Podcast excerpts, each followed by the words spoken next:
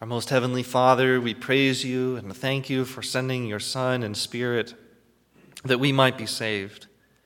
We thank you, Lord, for anointing the Lord Jesus Christ um, with uh, the Spirit and with this mission uh, to save us from our sins.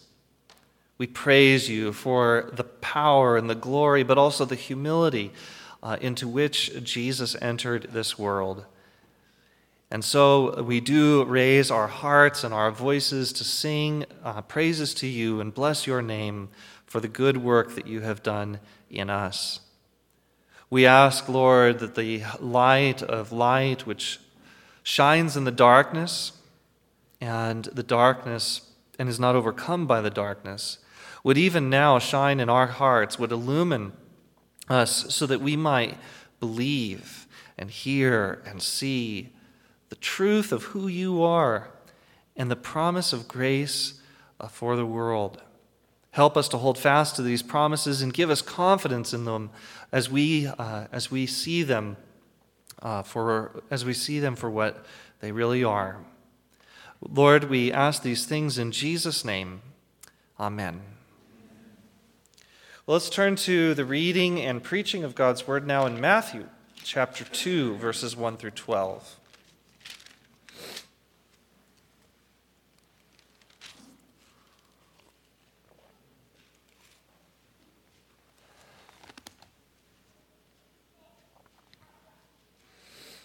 On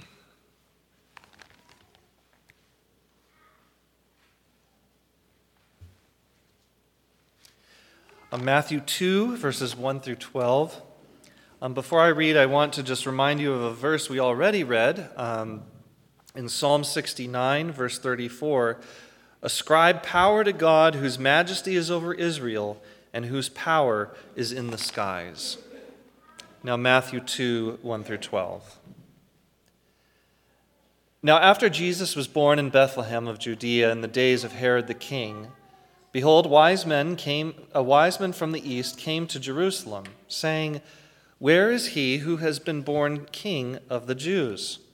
For we saw his star when it rose, and have come to worship him. When Herod the king heard this, he was troubled, and all Jerusalem with him. And assembling all the chief priests and scribes of the people, he inquired of them where the Christ was to be born.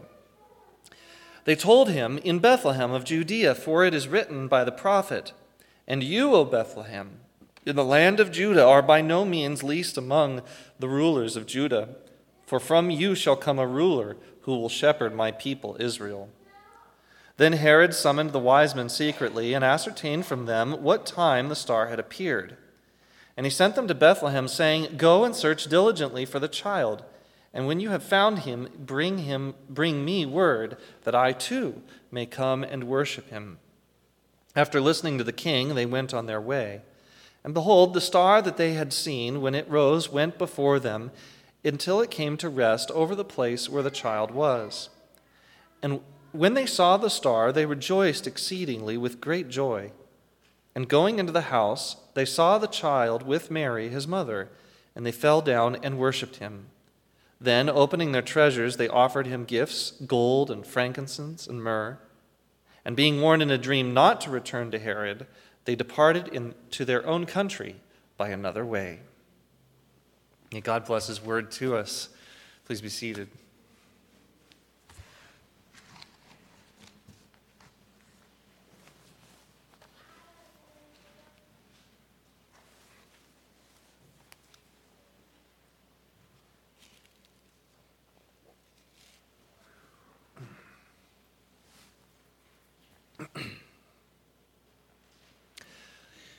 If we skip a few chapters, a lot of chapters actually, to Matthew chapter 27, we read about when Jesus died, some very significant events happened. Um, Matthew tells us that the curtain of the temple was torn in two from top to bottom. He tells us that the earth shook and rocks were split. He tells us that the tombs of the dead were opened, and many bodies of the saints who had fallen asleep were raised.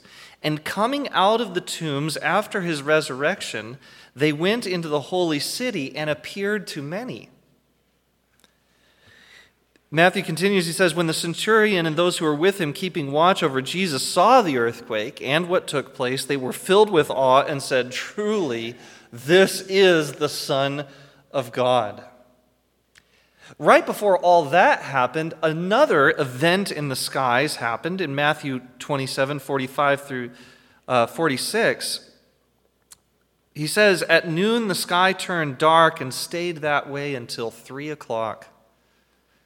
Then, about that time, Jesus shouted, Eli, Eli, lema sabachthani, which means, My God, my God, why have you forsaken me?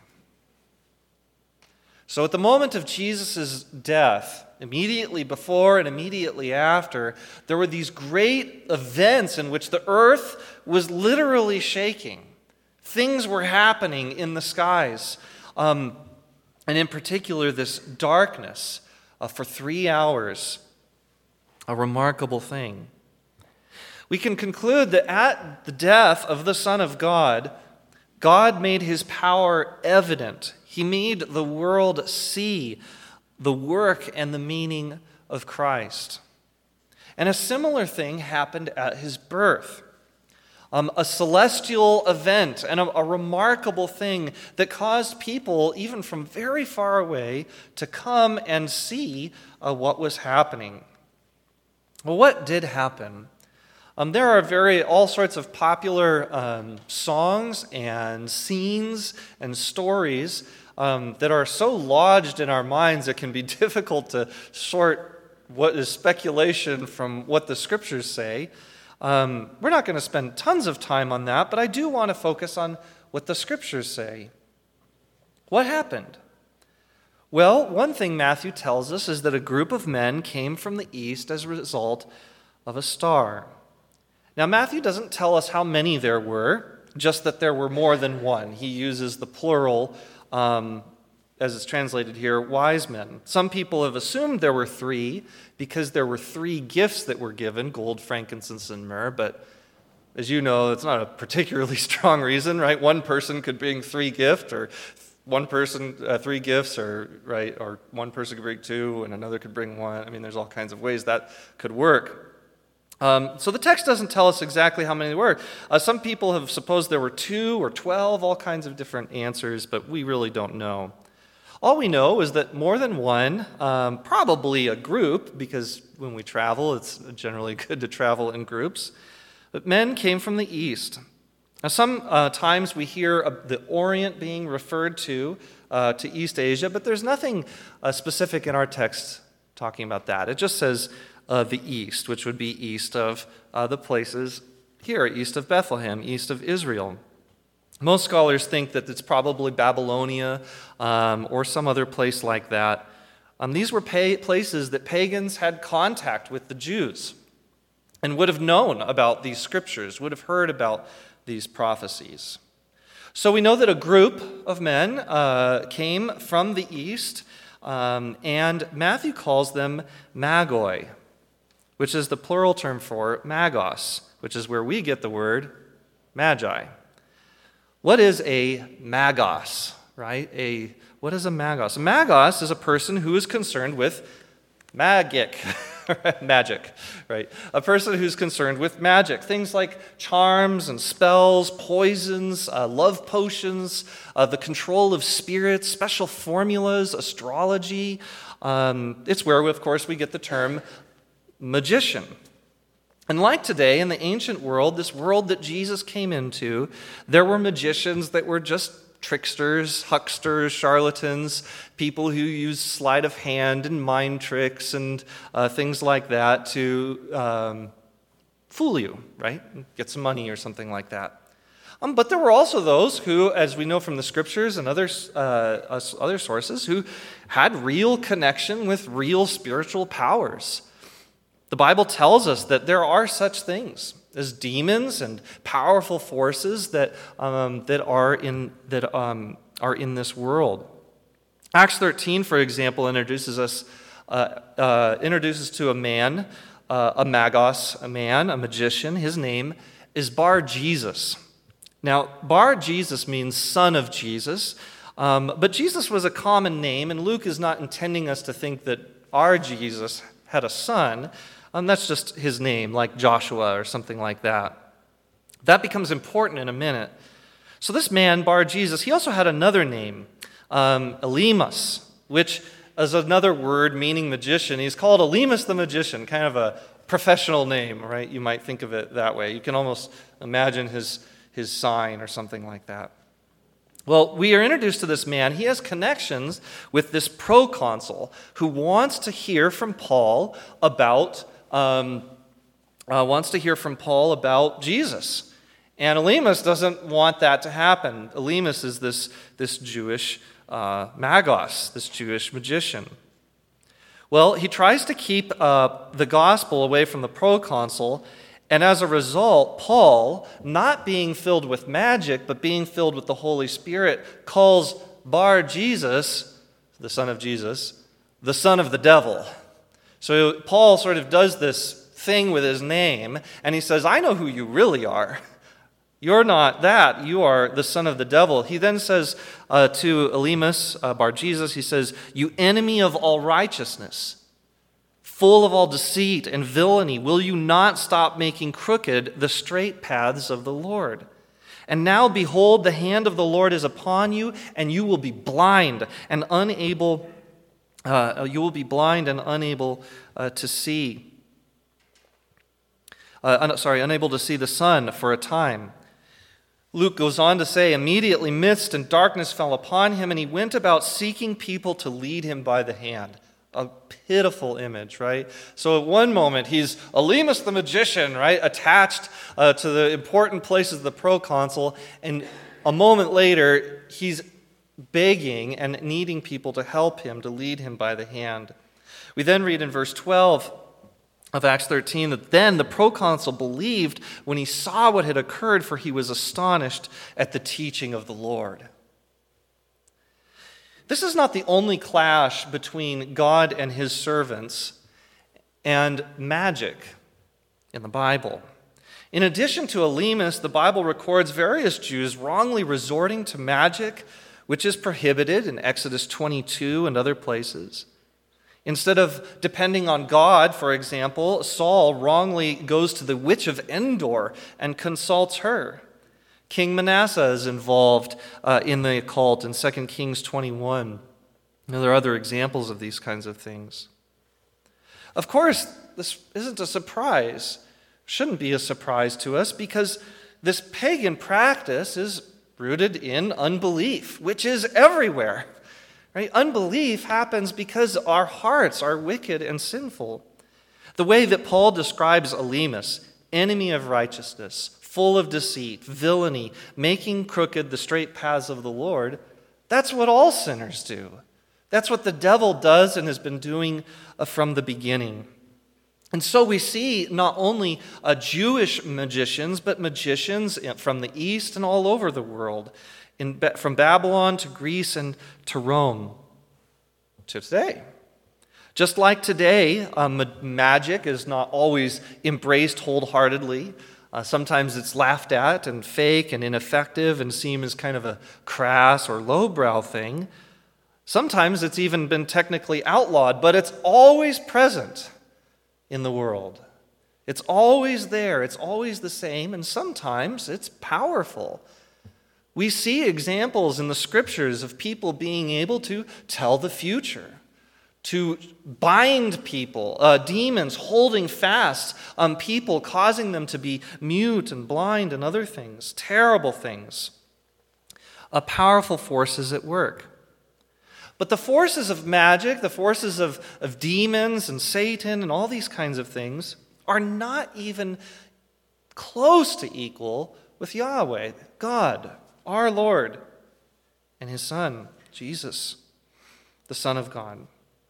The Bible teaches us that there is a great difference between the power of God and the power of magic. And God always, always reigns supreme. We see examples of this from Joseph to Moses to Daniel to Elijah and others. Now, this is all important at a really big picture level, and it's also really important when it comes to Jesus in particular. Because there's this central question about the nature of Jesus, about who he is. Who is he? Is he a magician himself? Is he a conjurer? Is he a trickster? Is he a huckster? Is he a demoniac? Or is he God? While both Satan and God have power, it is not equal power. Man has power too, but that doesn't uh, make us equal with God. The divide between these two powers is infinite, infinite, unfathomably, unfathomably, you can fill that out, uh, wise, really big. Satan's power is limited, it's evil. He does what he can, of course, and is effective in some degree to deceive, to murder, to destroy, to blind. And those who rely on his power, those who are truly witch doctors and magicians and these kind of things, they do so out of greed and vendettas and lust. Consider the seven sons of Sceva who sought to buy the power of Paul. Or the girl with the Pythian spirit from Pythos, right, who uh, was owned by some of the Ephesians. Or Herod in our story, who seeks to use magic, the aid of magicians, to destroy a potential rival. This is where magic leads. This is where magic and occult practices come from. It's not dependent on the Lord God divine who promises to take care of us and provide for everything we need. It's dependence on Satan and looking to control him or use him and, or his powers um, or um, and the powers of, of, of false gods um, to accomplish the things that we want in this world. So, again, who is Jesus? What is he providing us with? This is a central question about Jesus' identity and the source of his power. In John 8, for example, Jesus talks about his divinity, his relationship with his Father. He talks about a call to repentance. He talks about freedom that comes from following him in truth. And then the Jews respond in chapter 8, verse 48, by saying, You're a Samaritan and you have a demon. In Matthew 12, 22, Jesus heals a demon possessed man who was blind and mute. And then we read some people asked, Can this be the son of David? He just healed a, a man who was possessed by a demon, blind and mute. Can this be the Messiah, the Christ? Is he the son of David? The Pharisees, Matthew tells us in verse 22, 12 22, the Pharisees responded with an emphatic no. They said, It is only Beelzebul, the prince of demons, that this man casts out demons. It's only by the prince of demons that this casts out demon, that this man casts out demons. So, which is he, right? Where does his power come from? What's going on here? And this controversy continues throughout the Gospels and into, and into the book of Acts, where Luke records showdown after showdown after showdown and continues to show in a whole diff- bunch of different ways that the Holy Spirit is God. And those who serve him serve the Lord and not Satan. There's a difference between the true God and the false God. The Holy Spirit is not just some other power, and the Holy Spirit is God. Well, with all that in mind, we see that God addresses this question from the very beginning of Jesus' birth. And we see that Jesus is not just some other witch doctor or charlatan, but his power comes as a result of his divine nature as the Son of God. And as such, as the Son of God, that means all powers, all powers, including Satan's and all his servants, are subject to that baby. Everyone subject to him. Now, how do we see that? How is that made known? Well, it's of course made known as the story develops, right? Praise God, we don't just have Matthew chapter 2, But what we have in Matthew 2 does tell us a lot. And it goes back to things that happened even in the past. Right as Matthew says, prophecy is being fulfilled here. We can even go to other places. The story, we might say, even starts in Numbers 22, where a king uh, named um, uh, a king named Balak, or sorry, uh, Barak, no Balak, um, the king of Moab, he seeks to curse God's people. He's threatened by God's people. Um, he, he is worried about what they're going to do. He's seen what they've done to the Amorites, and so he decides to find a Magos, a magician named Balaam. Now, Balaam refuses to go at first. He's basically being hired to go curse the Israelites, and he says, Not going to do it. Why does he not do it? Because God tells him, These are my people. You can't curse them because I've blessed them. So Balaam says, No. But the pressure, uh, the king continues to put the pressure on, and eventually he decides to go. And then that's where we have that famous story of Balaam and his donkey. Well, do you remember what happens? He's going to curse the Israelites, or try to. Um, um, there are a few other things going on. But anyway, he's going, he's on this donkey, and um, as he goes, the donkey stops. And Balaam tries to get him going, and he's whipping him, and he's beating him, and he's stopping, and he won't go. And why the donkey won't go is because the donkey sees what Balaam can't. The Lord has opened the eyes of this donkey. The donkey sees an angel of the Lord standing in front of the path with a sword, flaming sword, right? Danger. Balaam's getting more and more mad. He's beating the donkey, and then the donkey turns to him. God now opens the mouth of the donkey, and he says, I'm paraphrasing, What are you doing? Have I ever done poorly to you? And then the Lord opens uh, Balaam's eyes, and we see this, this uh, angel. So, Balaam continues on, and you know what he does? He blesses Israel.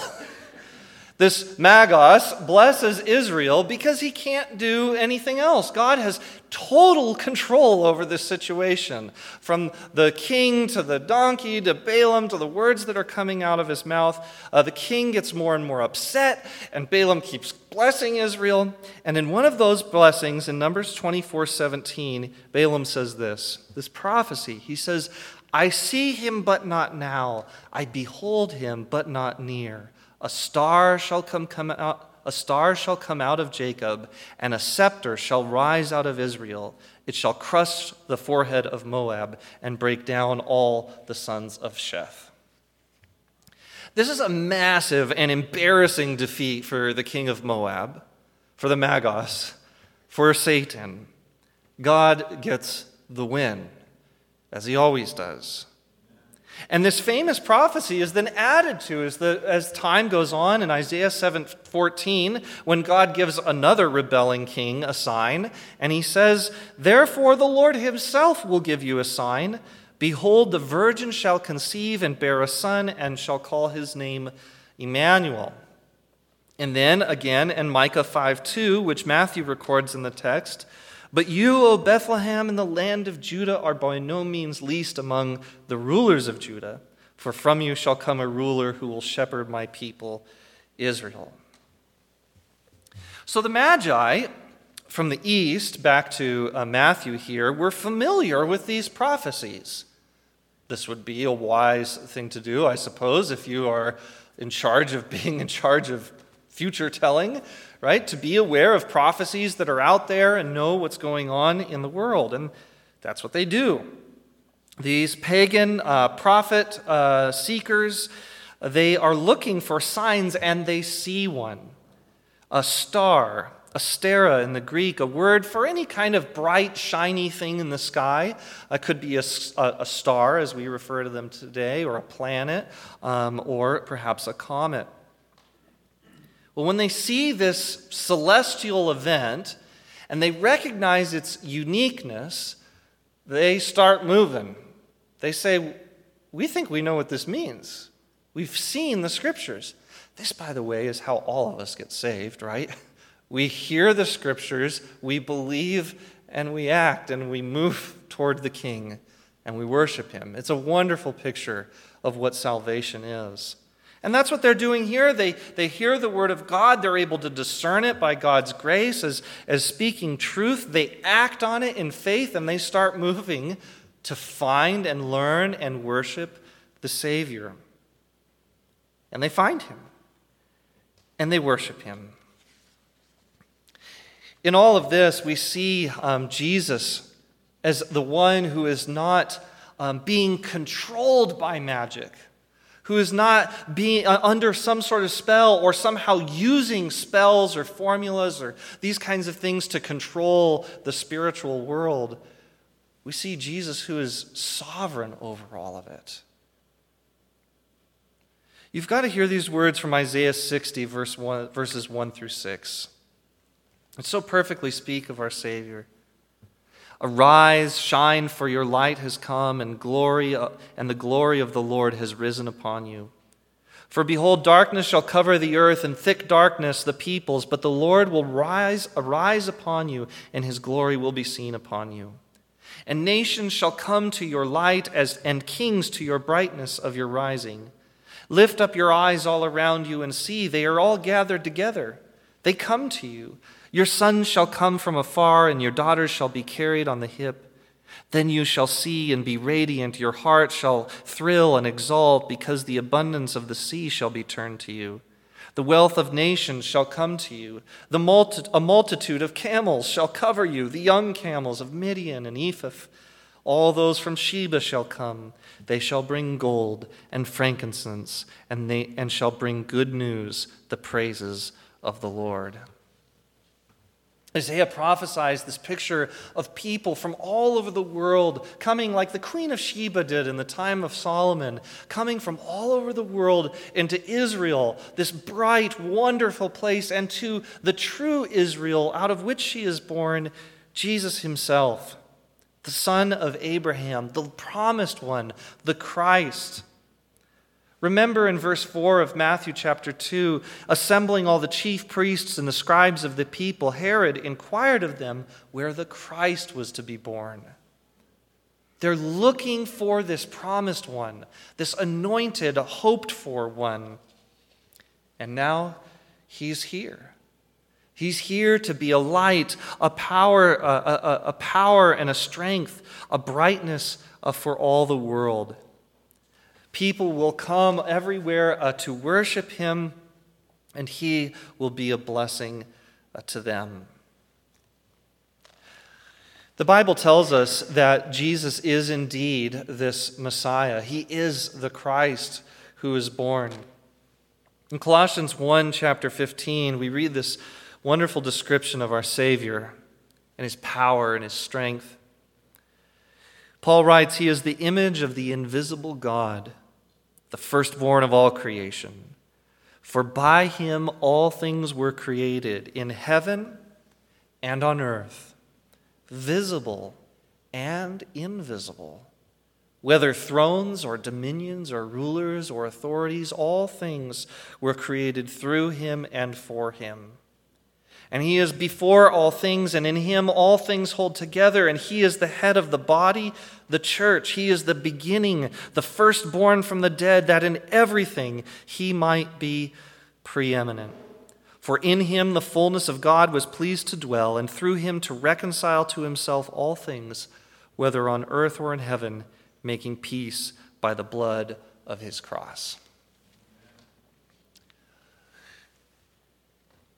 At the beginning of the Gospel of Matthew and at the end of the Gospel of Matthew, we see things in heaven, in the, in the sky, and things on earth happening, shaking, stirring, moving.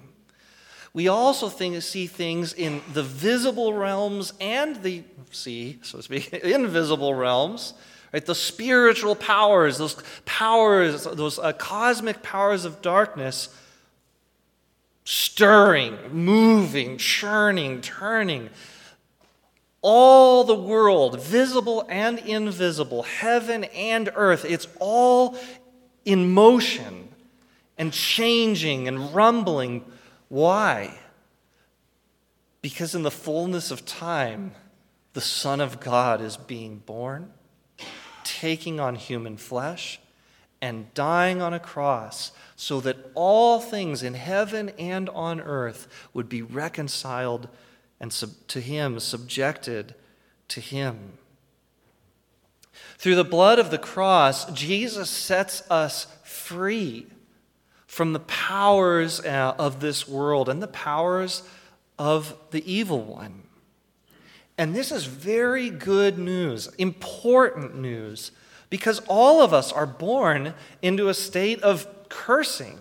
All of us are born into a state in which we are in bondage to Satan and through fear of lifelong slavery or, or fear of death are held in slavery to him. He, he, he threatens us and bludgeons us with the uh, accusation of our sins, with our coming deaths. But by taking the stinger out of death, by dying on a cross and shedding his blood to reconcile all things to himself, to subject all things to himself, to become the one who is supreme over everything um, as the Son of Man and the Son of God, Jesus, our Savior, our King, releases us from bondage. He undoes the curse and allows us to live in blessing, even eternal blessing. Jesus comes, and we see in his coming in Matthew chapter 2 that we have a great hope. And there's reason for worship, there's reason for celebration, there's reason for spreading the news.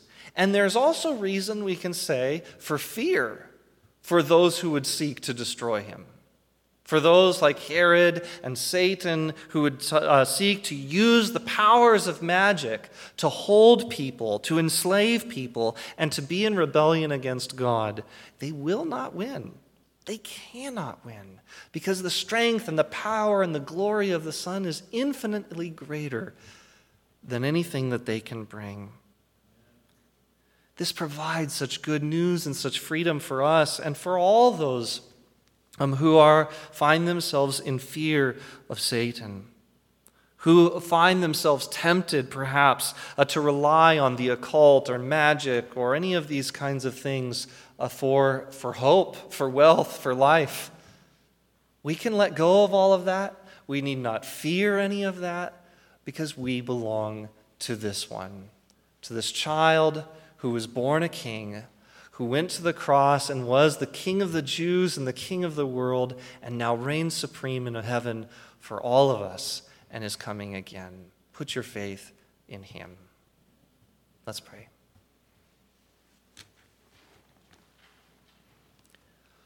All praise and honor and glory go to you, our most righteous and holy King.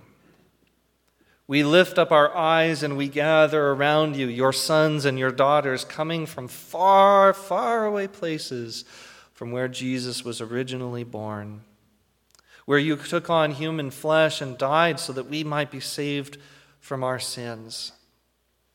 We give ourselves to you um, as a living sacrifice and ask that you would receive our whole lives um, for, for your use and your pleasure. O oh Lord, we desire to belong to you and no longer to be slaves of the evil one, no longer uh, sons of Satan, um, people of villainy, of evil, of rebellion. Lord, we ask that you would surround us by your light and let us, let us shine uh, accordingly.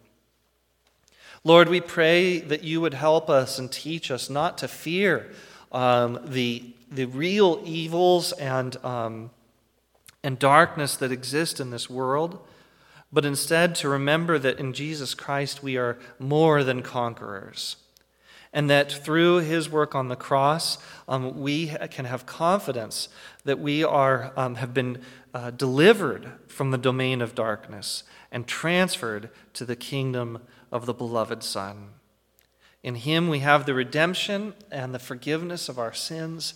In him we have blessing and hope and eternal life. Teach us to sing and share this news of great joy. In Jesus' name we pray. Amen.